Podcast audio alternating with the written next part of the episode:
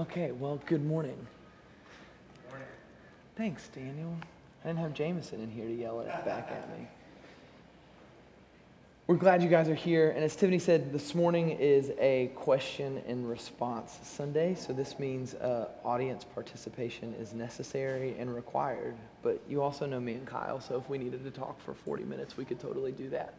Uh, but uh, it, the, the more questions you ask, uh, the less we'll be able to answer. So, you know, it's the way it goes. So we'll be glad to respond. But we don't want it to be a moment where it is seen as Kyle and I with the answers. But uh, our hope for these moments and in these spaces is that what we're doing is understanding that these moments of worship and these sermons and these series that we do are not intended to simply be Uh, like us giving information and then we sort of learn something and move on. But our hope is that these moments in these spaces create conversation and that they're the beginning, that they're the launching point, that it's kind of something that we think about, meditate on, process. And so this past five weeks we've been teaching uh, on the, these different ideas that we think define who Mosaic is and what Mosaic's called to be and, and some of the things where we're going. And so we didn't touch on everything, so if you have a question from a previous sermon, if you have questions on uh, something that we talked about in one of those sermons, uh,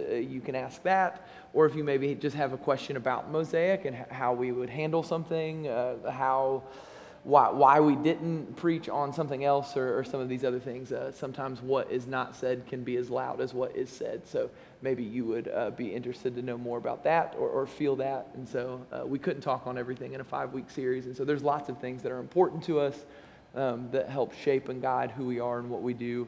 And so we would be glad to, um, yeah, a- answer any of those questions that maybe you are curious about that wasn't able to be covered in that five-week period. And a lot of you have been around for a long time, and so Uh, maybe you don't have like a super specific question towards the vision of Mosaic or something like that, but um, responses and engagement towards and what the Lord's stirring and kind of where we go from here are, are other great questions that I think all of us can find ourselves in. So uh, if you do have a question, you can, like I said, you can just text the number on the screen.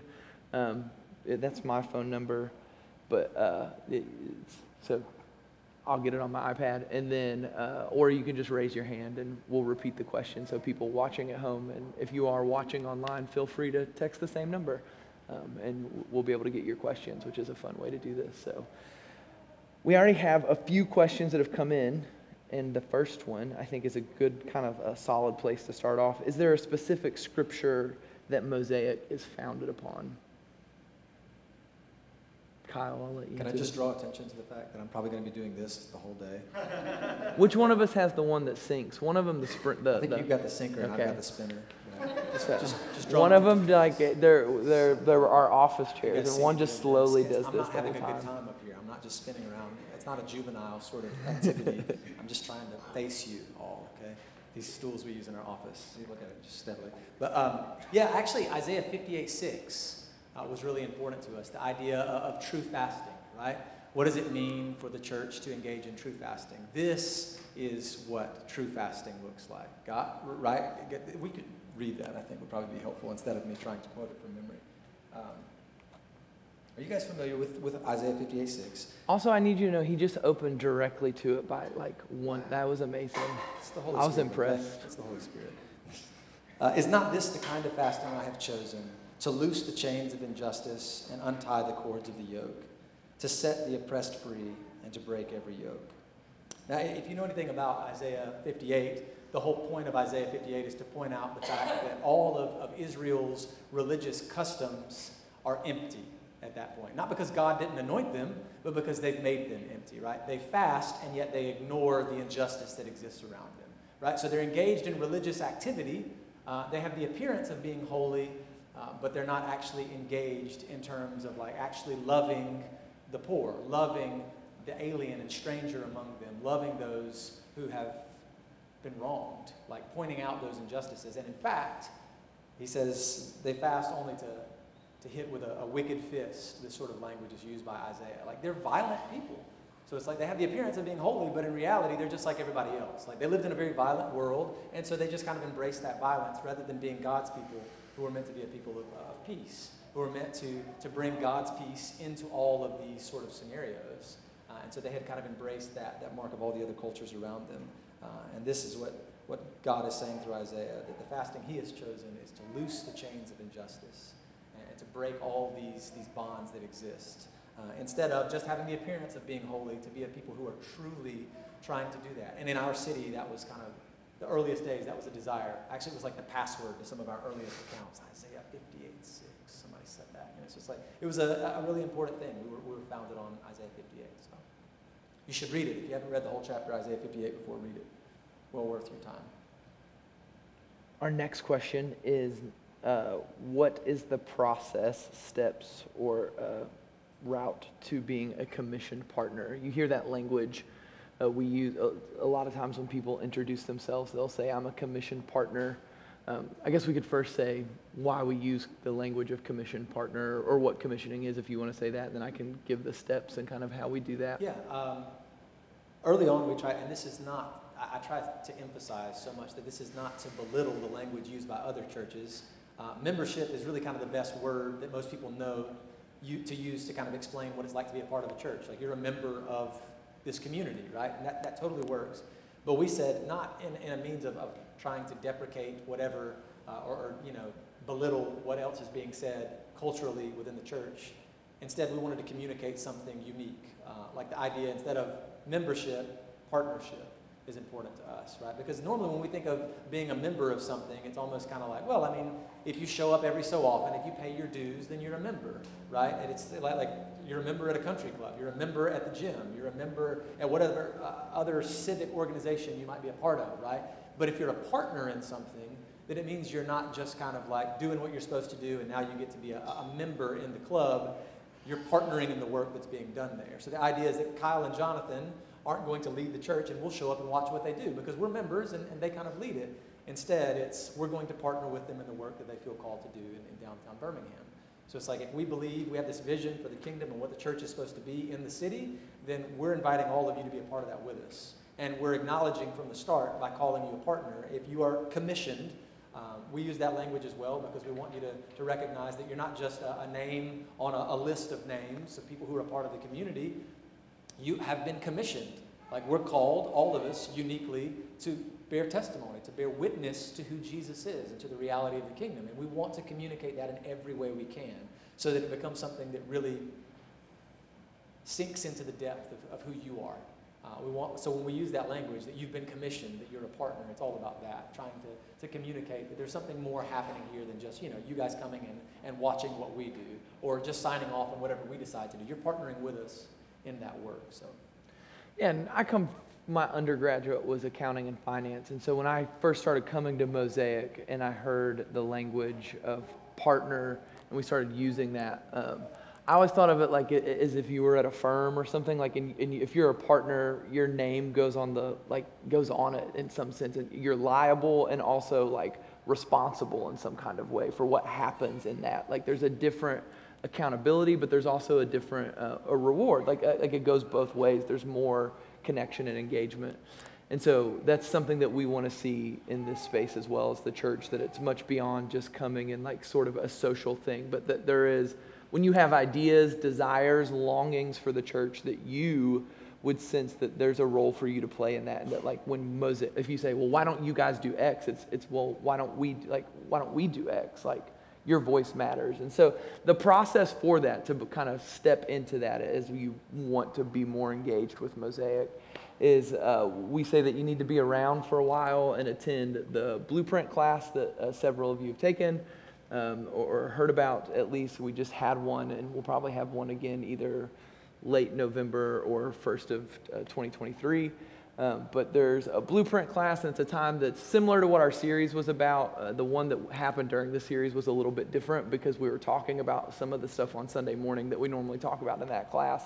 Uh, but we tell the story, we hear your story, and then from that we want people that are commissioned partners to be baptized believers that are engaged in the community with the expectation that you would be giving uh, of your time and of your resources towards the work that Mosaic's doing, and that you would agree with what the Lord has like sort of called Mosaic to do, and that you would see your role as a church member and as a follower of Jesus in line with what the like the, the unique space that Mosaic is trying to fill or do here in the city of Birmingham is our small part of seeing the kingdom come as it is in heaven. Because we believe that each church uh, is uniquely called and equipped in the same way that individuals are uniquely called and equipped. And so we feel like the Lord has given us some things to do here and some ways to operate and function. And if you see that in line, then you uh, say, yeah, like I want to be a part of this. I see the Lord working and I want to connect to this. And I'm going to give my time and my money and my resources towards that work, and I'm going to be engaged in the life of the community. And we don't say involved in small groups because we get some people work nights, uh, some people have interesting like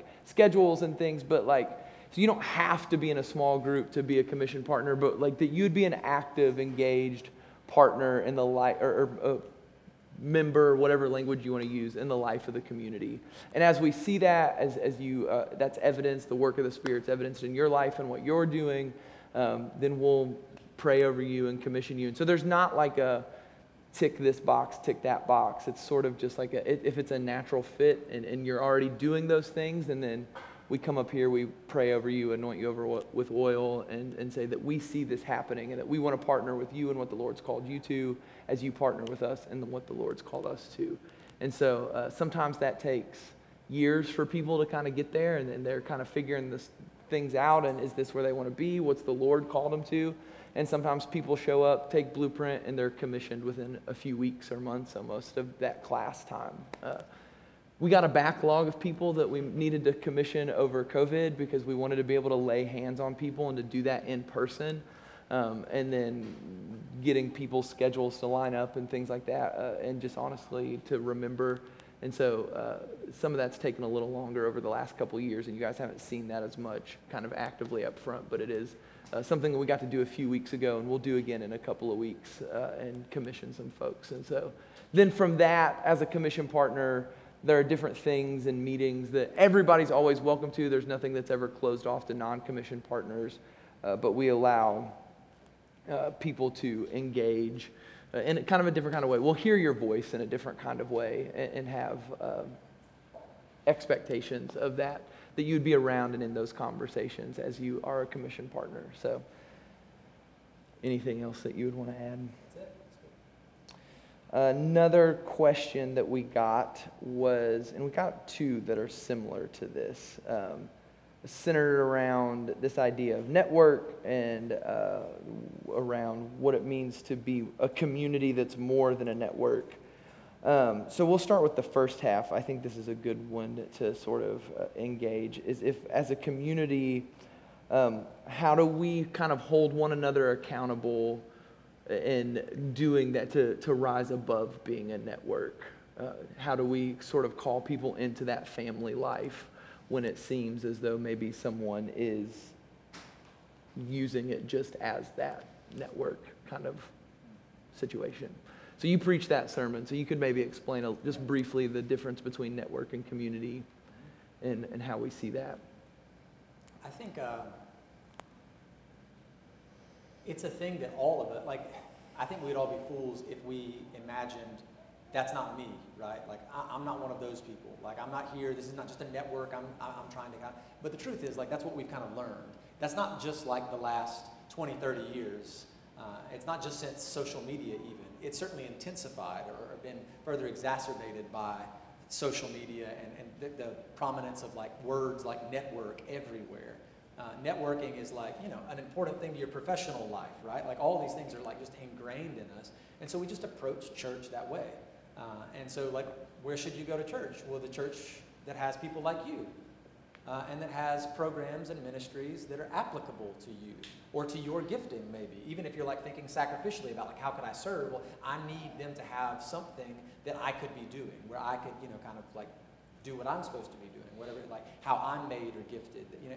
And that's generally how we think about it. It's just kind of like you, you look at it, and it, it's kind of like church is nothing more than like a list of pros and cons. It's, like, it's just kind of like, well, this church has this, and, and I'm like that, so that's good, I guess. And this church has this, so that's a little weird. The sermons are a little boring, or they last too long, or whatever else. The music is not really my thing, or whatever else, or who knows, right? There's not enough young people, or there's not enough old people. Or, like all these sorts of things come to mind. And I think all of us are going to deal with that. And we're not like condemning the idea that I don't know that a, a college kid should necessarily go to a church full of seventy and eighty year olds. That might not be ideal, but at the same time, it's just like, It's also not ideal for a college kid to go to a church where only college kids go, right?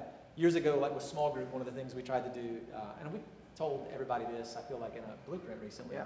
I remember sitting and having a conversation with Jonathan. It's like, how do we help college kids integrate into the life of our community? It's like, we have a college group, um, and that's good, but like, what does it look like to open up every small group in such a way that they could be a part of community with families, uh, with adult people who are single, uh, with adult people who are professionals, who are working, who've kind of made that transition from college to work, with folks who are older and have much older kids and have been doing this for a long time, with people who've been following Jesus for a long time, and people who are new to the faith. Like, how do we create that? And so that's something we've always done. We want to try to create, like, even like at the level of like structure for what we're doing, every small group in our church, other than, I guess, we have one group, and it's not even limited to college students anymore. Mm-hmm. We have a men's group called Sons, uh, that's for, for younger guys. In the past years, we've had a group called Abide for college girls. Um, but beyond those, every group in our church is open, and we encourage folks to be a part of that. Uh, so, like, that's one sort of example of ways in which we're trying to invite people out of this sense of, like, church is just about finding people you can relate to easy, or finding people you have, you know, shared interests with. It's more than that, uh, and, and we want to emphasize that in a lot of different ways. Um, one of the ways we press is, like, the cool thing about being small is that needs will quickly arise in the community. Um, so it's like one of those things, one of those ways God has kind of, it, it is both conviction, and it's just kind of like the nature of our community. It's just what God has given us over the years. Uh, because we're small, there's this point where you realize, like, you can't just be here and kind of like hang in the back for very long. You have to get to know people. You have to pour in. You have to serve at some level. Uh, like, that becomes important, and it won't necessarily look the same for everybody. Uh, but we want everybody to be doing that, so that it doesn't become just a network that we're all kind of drawing from, that we all find, you know, this this advantageous interest in. Like, hey, this is this is good for me, it's good for you, so we can hang out. But as soon as something hard happens, then yeah, we'll both leave and go somewhere different, which is what people are, are used to with the church. And the church has only existed as such for the last, I don't know, fifty years, one hundred years, um, where you could actually leave a church and just went to the church that was nearest to you. So when you ran into really hard things, or when you ran into people who were different from you that made you uncomfortable, or a pastor who preached differently than you liked, or music that was different than you liked, it was like, you just kind of learned humility in that, and you learned to stay there, you learned to be present. And we want to press that uh, upon people. It's like, it is so easy in our culture to just kind of consume whatever you like the best. And that's what you're, you're always doing. You're in church consuming more and more and more. Like, this church has this product, and that church has this product, and I'll just consume the products that are offered to me that I like the most. And uh, that's emptiness. Uh, I, I don't think that will, will lead you into a, a deeper life with Jesus necessarily. I don't think you'll really be discipled in that sort of sense, because you're still just self-serving at that point. Um, again, you need to find a community where you have something uh, in, in common, but not like all of your interests, not all of your political sort of points of view or perspectives on, on life, all of this stuff. That, that should not be the same. So we press that in a lot of different ways. But in terms of like accountability, how we call people into that, uh, I think the way we've, we've normally said is like, we look at people, and hang around Jonathan very long, he's gonna be like, you wanna do the benediction? You know, like, you want to read the call to worship? You want to be, because that's that's part of it. We're going to call you naturally. It's just going to happen in a small community where it's like, hey, we need help. You want to do it? You're gifted. You're capable of it. Come on, let's do it, right? And, and, and it will happen, I promise to you. You'll figure it out pretty quick.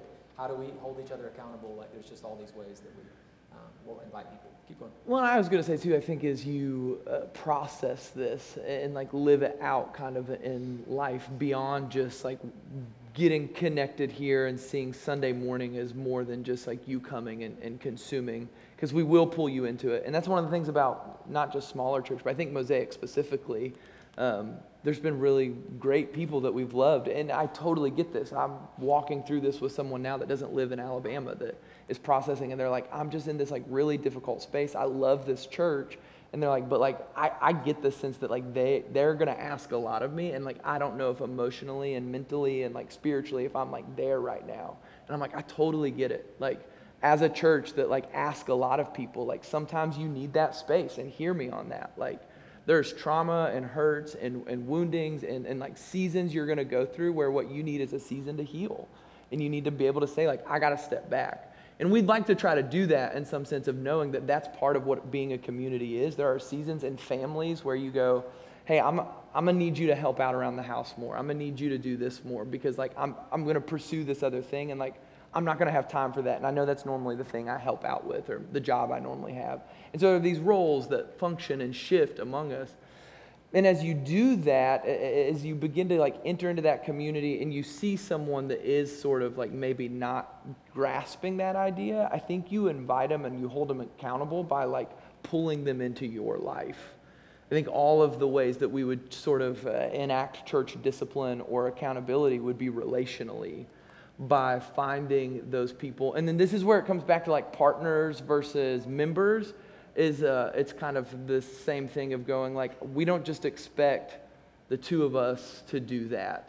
That like sometimes the people in your small group, like you have a better bead on the lives and like kind of the the goings and the comings of what's up there than like we would. And so then in that moment, it looks like, okay, like I sense that this person like isn't grasping this idea of what community can be and what it should be. And they're maybe kind of falling short of what I've experienced it to be. And so then it looks like saying like, well, I'm going to kind of pull them into that with me. And as you create that relational equity, it does then look like having the confidence and creating a community where we are secure and like where we are able to kind of like challenge one another and know that like they're going to know where I'm coming from and I know where they're coming from. And it's not out of guilt. It's not out of like anger, but it's out of this like sincere desire of going like, there's more to this than what you're tapping into. And like, I want to invite you into it because I'm experiencing it. And so then as you do that, as you kind of allow that relational connection to happen and that equity to grow and that ebb and flow, that challenging. But here I think is the problem, and then I'll move off of this, is that this is, on a macro level, the church is really bad at this. The church is really bad at being quiet about something until it kind of reaches a public point. And then we go, well, now we're going to like decry, oh, well, you can't do that. Instead of like missing the fact that they haven't been walking and, and like, where were the checks and balances up until that point? Like, where was the ability to sort of, this isn't the best language, but like to spar intellectually, to challenge one another, to like be open to the fact that we are different and we have different ideas and to not judge and, and all these different things. But like we sort of get to these moments and it's like there's these big things like the church collectively can kind of do. Uh, well, we're not going to officiate that wedding because you're you're living together. And it's like, well, where was the relational connectivity to like put discipleship into the life of those people up until that point? Or whatever it may be, and I'm trying not to open huge cans of worms here, but like there's this way we do this that we wait until it's like life or death instead of this kind of consistent everyday like how are things going? And what that requires, and I think why we avoid it, is because it then requires the ability for you to open up your life to that person and to have to be honest about yourself too. And the person that you will lie to the most, without question, there's no one you lie more to than yourself. And that's humanity. And to to open up and to begin to have that is to then to say like, I have to be about, I have to be honest about where I am. And then, and so we, we avoid it. And so we try to avoid those tiny little conflicts. And then we get to these big points. But it's creating a community where I think that we're able to hold each other in tension and in balance in the small things, that then you can sort of allow that when you sense it or you know that that's happening, that someone's moving out of bounds with. And that's church discipline in general, or, or church kind of challenge, if you want to, if you don't like the word discipline, like correction, guidance. Um, I think that that's it at a large scale. And, and then specifically in this idea of when you sense that somebody's kind of just not engaging in the community that you know they could or, or would want to, that you... You call them to it. You invite them over for dinner. You pull them into that communal life and you create a space where you say like, hey, I see this. Like I see you. And I like, why? What's going on? Like talk to me. How can we help you? Where can we engage in your life? Uh, would be my suggestion. Um, in connected to that then in this idea of community and network, another question we got that I think is related, especially to some of what you were talking, is how do you balance, um, the question is how do you balance the intimacy with evangelism and growth and uh, this idea that our culture is all about networks and bigger and better But then there's the small side of things, and then there's this, like, that relational thing happens on a very small level, but you also want to see the engagement of the community ar- around. And so how's, how does Mosaic balance um, that tension? And then, like, how do we then pour into discipleship of those here versus trying to reach people outside of Mosaic? I would say yeah, that's a thing we wrestle with regularly. Um, that's a thing, like, that's a question that's always on our minds, because we recognize what we have done well for a number of years is is what we've been talking about, the idea of, of common life, the idea of community, the idea of relationship, of knowing and being known, right? Uh, a place of, of intimacy in terms of, of community and all of this. Um, but the thing we wrestle with as well is, like, well, what does it look like for the church to be seen? What does it look like for the church to be evident uh, in terms of what's happening in the city? And a lot of times, I will say, like, I think we have rather unhealthy sort of perspectives of what that's supposed to look like. And the things that we look to um, very often are just kind of like, you know, you all know churches that are doing things. And, and how do you know it's that church that's doing it? Because they've advertised that they're doing it. And they need everybody to know that it was them that did it. And it's just kind of like one of those things that's like, all right, I guess, I guess they're doing great work. And, uh, so, and there can be this sense in which, like, a lot of us assume that it's like, well, then if we're not doing that, if, we, if it's not as visible and as evident and, like, on the surface for everybody to see, then maybe it's not happening. Uh, and the way we think it happens is, is, is kind of reverse. Like, it's, it's that sort of, rather than, like, this sort of, like, big and it's going to trickle down into the whole city if we do really huge things, we think it's more of, like, this sort of, like, grassroots every day. If we are following Jesus, like, if we are living the life of a disciple, uh, if we are embodying who Jesus is and the reality of the kingdom, that will be seen. Um, and we're always thinking macro level because that's what we want so desperately. But fruit is not born just on the macro level, right? It's micro level work that's happening. Cultivation is really important. Uh, and so that's what we've said. Like, like we're playing a, a long game uh, for us in terms of what it looks like to cultivate the fruit of the kingdom. We want it to be something that, that's lasting. Uh, and we recognize that, like, the sort of slow work of pouring and, and working the ground and doing everything we know how to, um, that is going to bear fruit in the, the, the long term. Uh, so yeah, like we, we think what's happening here, discipleship happening first here, is what enables discipleship to happen in other places.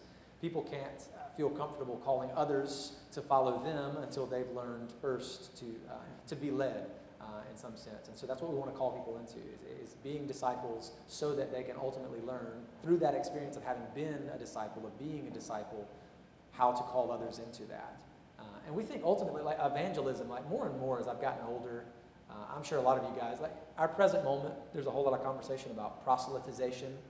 Uh, and we live, obviously, in a very free country, right, where such things can happen, right? Like, we support people, on the other hand, on the other side of the world, who are proselytizing in countries where it's illegal, who are trying to make Jesus known in places where it's not okay. Uh, and in fact, some of our friends uh, are no longer allowed to be in Nepal currently because someone outed them uh, and acknowledged that even though they've done incredible work as an N G O, Um, and, and just help people, like just like concrete needs that have been met for years by them. On top of that, they've been sharing the gospel, and they're, therefore they're, they're not supposed to be around any longer. It's like a it's a messy thing. And here, it's becoming more messy, not in the sense that it's going to become illegal, but in the sense that there are a lot of people that are uncomfortable with the idea of proselytizing someone, right? Like, that's the language that's used rather than, like, sharing the gospel or discipling or speaking into someone. Uh, and so there's a lot of discomfort with it. And the thing I have landed on more and more is that I think evangelism is is discipleship.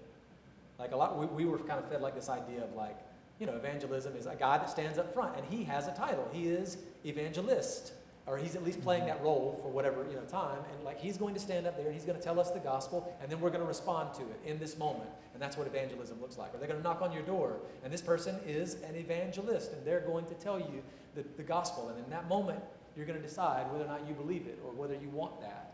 Uh, and it's not to knock on any of those things. I, I certainly hope those kinds of things will happen.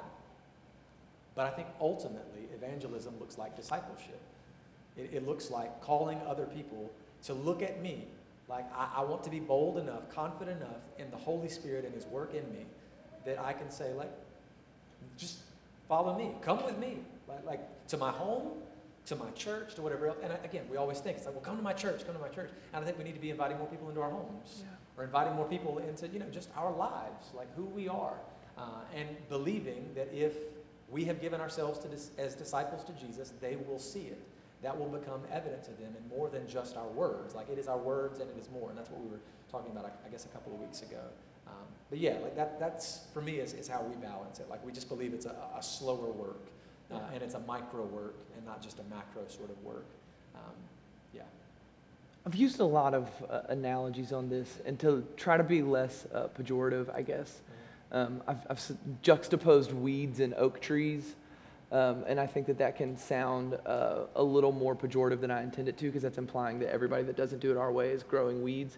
If you are at my house, you drive down this big hill. Uh, well, there's actually two houses in our on our street that have banana plants. And these things are crazy in Birmingham, because like they're technically like not supposed to grow, but you can get them to grow. They don't actually produce bananas uh, because it gets too cold, too fast, or too early in the season before they can get there. But like they, they get really tiny, and they cover them up. And like they're really, really small. And then it's like somewhere in July, these banana plants will go from like this tall to like the top of the house. And it is insane. And they are beautiful, and it's cyclical, and they'll come back. But then around October, it's like kind of sad, because you come down my street and there's this house, and it's got these huge banana plants. And then in October, they have to cut them all off before it gets cold. It'll kill the plant. And then they just disappear, and they kind of lay dormant. And like that's, to, to compare that is like, I think that there are some systems and structures that do that really well, that are really good at like quick growth, quick engagement, quick like kind of like bringing you in and creating you a part of a system, introducing you to these things. And there's rhythms and cycles to it, and the analogy breaks down quickly. But what I would say is that like we don't feel like we're supposed to be growing banana plants. We want to grow oak trees. And that's a language that Kyle and I have used consistently with the way we parent, with the way we disciple, and all of this. And if you've ever been around a lot of oak trees, there's this funny thing that happens. I can picture this giant tree that was in my yard as a kid that, like, I never thought about the fact that it grew until I left for a year. And then I came back, and I was like, dang, that tree, like, it grows every year. It gets bigger. Ann and I got the chance to live in a loft downtown. And like there was this weird thing that happened, that there was a tree below our deck when we moved in. And then like by the time we, like we never looked outside and thought, man, that tree's really growing a lot. Like that thing's huge. Like never once, until we were like moving out, and we took a picture, and we saw that the tree was now in the picture versus when we had first moved in and the tree wasn't in the picture. And never one time in the eighteen months that we lived in that loft did we go like, oh gosh, that tree is growing. Not one time. But then we compared two pictures and went, man, over eighteen months, that tree grew like four feet. And like, that's amazing. And so we have, and, and I, I say that because I, like banana plants are awesome. They're beautiful. And like, they're, I, I want some on the side of my house. Like, but that's like, as a church, this is what I'm talking about at the beginning. Like there's certain things we feel like God's called us to. And that's like, we really want to give ourselves to growing oak trees. And that's a, it's a thirty-year process in some sense of like, it is a slow, it is like, it is going to take time. And so it's not going to feel instant at times. Um, and that's okay for us. And so that's something that, that's the image that we use all the time of like when we're praying together, when we're talking. And it's this thing that like, it's just going to, it's going to grow, and it's going to be like slow and, and kind of steady over the years. And so like, I think as we do that, that there's a connection there to that evangelism idea and to discipleship. And I'm I'm with Kyle one hundred percent that I think those two things are like basically the same thing, even though we've separated them. Um, and there's this thing or this idea where like it's it's all about inviting people into your life. It's about inviting people into the process of you following Jesus. And a lot of that discipleship and evangelism is just going like, hey, like, come follow me. It's the words of Paul, follow me as I follow Christ. And Kyle and I get a lot of people, not a lot, that sounds, uh, we're not that big of a church, but we get conversations very often of somebody goes like, hey, what, what does it look like for you guys, like maybe disciple, especially young college folks, uh, that they want to enter into these discipleship relationships. And Kyle and I will both say, we're glad to go through a program, we're glad to read a book if that's what you want.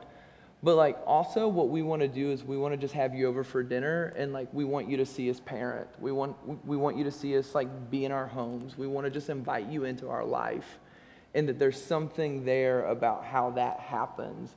And I think that that's a lot of the evangelism process of the, it's the same way. It's just engaging people where they are, entering into their stories, into their lives, and meeting them in what the Lord's doing amongst them. And it's the same thing for th- that discipleship process. And there does need to be, as Kyle said, there, it, we probably as a church could do a little bit better of a job of leaning more towards some of that structure, some of that intentional kind of like outreach, because we do kind of sit in the relational aspect of it. Um, and there, there's that idea that like we, you know, we can kind of, once you get that really nice communal, it's comfortable, it's easy, it's nice, you, you like it. Um, and there probably is times when we could be challenged to be pushed out a little bit more. And so I think that's something we're talking about and processing how that would look for us to do some of that a little bit better. And it's connected to, do you want to say something? Well, I was just thinking, like, one of the things I've found comfort in over the years, um, like Jesus calls to himself twelve men uh, who don't feel very well equipped, um, who don't feel like necessarily the best picks either. Um, it seems like a, a terrible decision he's making with some of these people. It's like they also don't necessarily all like each other because they come from very different backgrounds. And um, he calls twelve men, and he spends three years with them. Doesn't mean he doesn't, obviously he's telling crowds, he's doing all kinds of things, but his focused work is with these disciples. And if anything, he kind of tries to push the, the crowds away because he realizes, he, Jesus says in, in John, like, he, he will not entrust himself to men. He will not entrust himself to the crowd. The crowd is, you know, follows whatever whim uh, of the moment, right? And that's what happens when he's crucified, right? The crowd is always following its, its whims. Um, but he's interested in these disciples, and it takes him three years for them to become something. And even at the end of that three years, they still feel helpless. They still don't feel very well equipped. And I'm like, that's Jesus. Three years, and I'm like, it's going to take me a lot longer, I imagine. And I feel like everybody's still going to feel helpless. Like, I, I can't do that. I'm not the person to invite somebody into my home. Are you kidding? I'm not the person to, to call someone to follow me. And it's just like, this is how it's always been. Even the people who were in the room with Jesus, on the road with Jesus, were like, I'm not the one to do this. And it's just kind of like, if you think you're not going to feel that way, you're going to feel that way.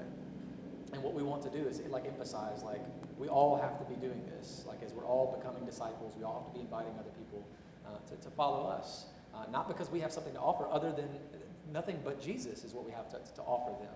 Just come follow me as I follow, Paul says. Um, but yeah. We got two other questions that I think in, connect to this, and uh, I'll say them both and we can kind of split up how we answer them. But one is uh, how is or what is Mosaic doing to engage with marginalized communities? And then we had another follow-up question that I think is similar to this, uh, that is, how are we, or what are we doing to see the collective diversity, especially in our city, uh, to increase here in Mosaic, uh, and then also like with age and that. Um, and so that's kind of like diversity, marginalized communities, um, not being a monolith, these types of things. And then also we got a question on like, how does Mosaic see like the moment of salvation or altar call moments, things like that. Um, and I think that those are both connected to some of what we're talking about. And so uh, which one do you want to go with first? Then we probably should start wrapping this up because I was gonna the say, kids those are two big questions. Yeah. Um, I feel like salvation is probably a bigger question, mm-hmm. like how we understand salvation happening. Um, not to say that we're not going to answer the other, just to say I'll lead with this one. Um, in terms of evangelism, you'll see um, we try to create space for response. Yeah. Uh, but the idea for us of coming to faith is not something that's about a moment. I don't mm-hmm. know about you. I grew up in a culture where somebody emphasized the idea of like a moment. Like they talk about like a date, you know, like what day did you, you know, like you need to know that day. I heard somebody say one time in this old country church sort of thing. Like those kinds of things are, are pressed upon us. But I don't know about you. Um, it's not to say nobody has that happen. People absolutely do. But that's not the only experience. And I'd say most people don't necessarily have that experience. They have many of those kinds of experiences, right? Like moments where there's this uh, this awareness, right? I, I can remember having moments where there was this sense of like dread and awe all at the same time, and knowing that it was holiness I was encountering. I was encountering God, and, and I couldn't put a finger on it. And, but I wouldn't say it's like, oh, that was it. That was what happened. Like it was happening long before that. Or it's like I started, I had this group of friends that were amazing. And I pray all the time for my children that they would have good friends. But I had this group of friends that was like, you should, you should come to church with us. I was like, well, I go to church. I was like, well, no, no, you should come on, you know, during the week with us. It's like, all right. You know, so it's just, I'm just hanging out with, with my friend. I don't realize anything is happening. I'm just sitting and listening to people talk, talk about Jesus. I'm just sitting and, you know, around a Bible and eating donuts or whatever else. I don't know what's happening. And it takes years for me to be able to look back, right? That's, that's Søren Kierkegaard, right? Life is lived forward, but it's understood looking back in reverse, right? And it's, there's so much of, of my life that I look back and I see the Spirit's work long before I could discern it. Kind of like what John, Jonathan is talking about with an oak tree. It's like you look back and you go, oh, wow, it has grown. Geez, like in, in this time that I didn't even realize it. That was my experience. Uh, a collection of all kinds of, of like really powerful moments and some really ordinary feeling moments all together in which there were, I finally, you know, it all kind of culminated in me going like, wait, I'm supposed to follow Jesus. I'm supposed to be baptized. I've prayed this prayer over and over again that people are always prescribing you to pray, right? And there were so many times in my life where I was going like, did I say it right? You know, because it feels like a magic incantation at some point. It's like, we don't want to do that to you. Like, because we realize, like I've talked with, uh, like Ryan, actually. Is Ryan in the room? Where's Ryan? I don't know. He he's, might in, be, he's in childcare. Ryan, uh, Ryan Mancinoni, if you guys know, Ryan and I will often joke about that. Like, he was sitting in front of a screen and he heard somebody say something. It was just like, God just overwhelmed him. It was not words he spoke. Like, like that, salvation is the work of the Spirit in us. It's not because I said the right phrase or had the right sort of mindset or heart set in that day. No, it's, it's not that. It's not something I'm in control of. Now, it's something I can acknowledge by praying a prayer, right? So it's like one of those things, like we want to press upon people like, you need to respond to the Word. You need to respond in worship. We want you to, to follow Jesus. You need to make a decision in some sense, but just not in the way that people have often kind of like pressed upon us. Like it looks different than like, we're, we're not assuming that what we're doing here today is going to result in a salvation. Like these, this sort of language was used. And it's like, no, I, I think hopefully if you're in our community though, if somebody's not a believer, if somebody's kind of like on the fence and they don't know which way they kind of go, I think that if you're in our community and you do this with us, there will be this thing that happens where you'll look back and you'll start to say like, I think I might be that. I think that might be who I am. I think the Spirit might be doing that thing, and I have to acknowledge it. And that's what we want to invite people into. So yeah, we absolutely yeah. emphasize those things. We just approach it a little bit differently uh, in terms of like, because we don't want to convince you that that's the only way it's going to happen. It's like this really powerful moment that's so obvious because a lot of people don't get those. Um, and a lot of people are looking back and going, it's like, but yet at the same time, like, Miss Frankie used to say, a lot of you guys never knew Miss Frankie. She was this lady in her sixties that we helped for years. She used to always say, I ain't what I ought to be, but I sure ain't what I used to be. Right? There's like this, this this awareness she always had that it's like, I mean, this is a woman who'd been in prison and in drug addiction and all this stuff. Like she was aware, she could look back at her life. She's like, I don't know when it happened per se, but I'm not what I used to be. And Jesus is, is making me new by our Spirit, right? By his Spirit, excuse me. So, yeah. I would say now too, like looking back at my story, like of my own journey back to faith and, and as a child, like growing up in the church, there's all these moments where there are things you do and you go like, I don't really know why, like I felt compelled to do that. I just did it. Yeah. And like things that like didn't really make sense in the moment of something you signed up for, a reason you like somewhere you went, something that you, like a habit you picked up and you're like, I don't know, like I just started doing it. And then looking back, I can see that it was the Holy Spirit wooing me. It was Jesus drawing near to me and his presence overwhelming me. And I couldn't name it as such then because like, I didn't know. I was twenty-two-year-old kid just trying to figure out why I wasn't getting a job at the end of college and like why my life felt like it was falling apart. And in that moment, I felt compelled to start attending church on Sunday mornings, like because I hadn't in four years. Like I didn't just wake up and be like, I'm going to start following Jesus today. I was like, I think I'm going to maybe go to church tomorrow. And like I asked a friend, you want to go? And they're like, yeah, I used to go in high school. I'll go with you. That's not weird. Like, fine, let's go. And we sat in the back row and we dipped out. And I'm like, why did I do that? You know, like in that moment, like I sat that afternoon, like, why did I do that? Now I can look back and I can see it was the Holy Spirit wooing me. It was Jesus drawing near to me in my pain and my sufferings. And so we do. We think there's all these moments where the Lord comes and he meets us. He's near to us. He engages us. And and there's and so we every Sunday try to create space. And that's what we say, like, if, if you feel the Holy Spirit doing something to you, impressing something upon you, respond in that moment. Don't don't take that lightly, that the Holy Spirit would be doing that. But we usually don't use the language of that salvation moment, raise your hand, say a prayer. Um, but we do want to always encourage that as the Holy Spirit makes himself manifest in worship services, through teaching, through the reading of the word, through prayer, that you would uh, be quick to respond to those moments. And we always want to leave space for that.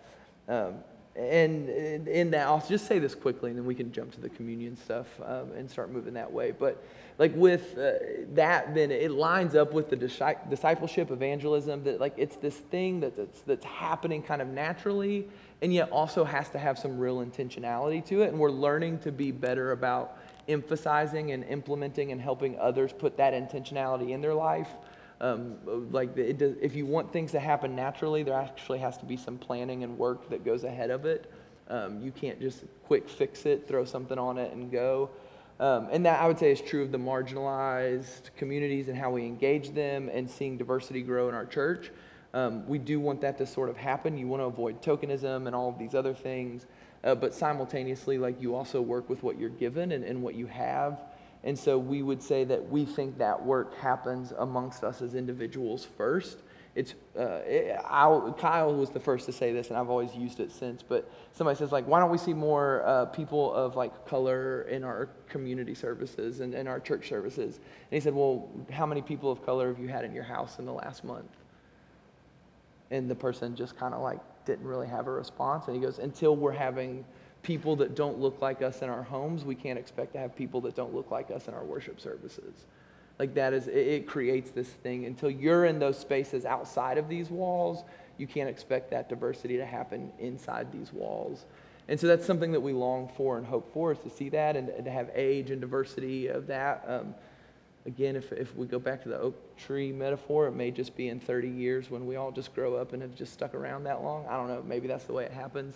Uh, but Like I would love it. I would love for people of older age to walk in here. We we long for that. We long for diversity and all those things. But in the meantime, if you can't you can't force that to happen. So what we say is like we're going to continue to advocate for those things. We're going to continue to be knowledgeable, hold each other accountable, learn and grow alongside of one another of how to do that well.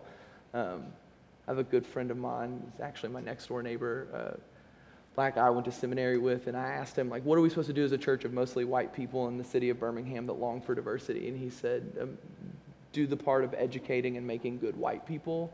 And if the if the Lord has diversity and plans for you, it'll happen naturally then, because people are ready for it.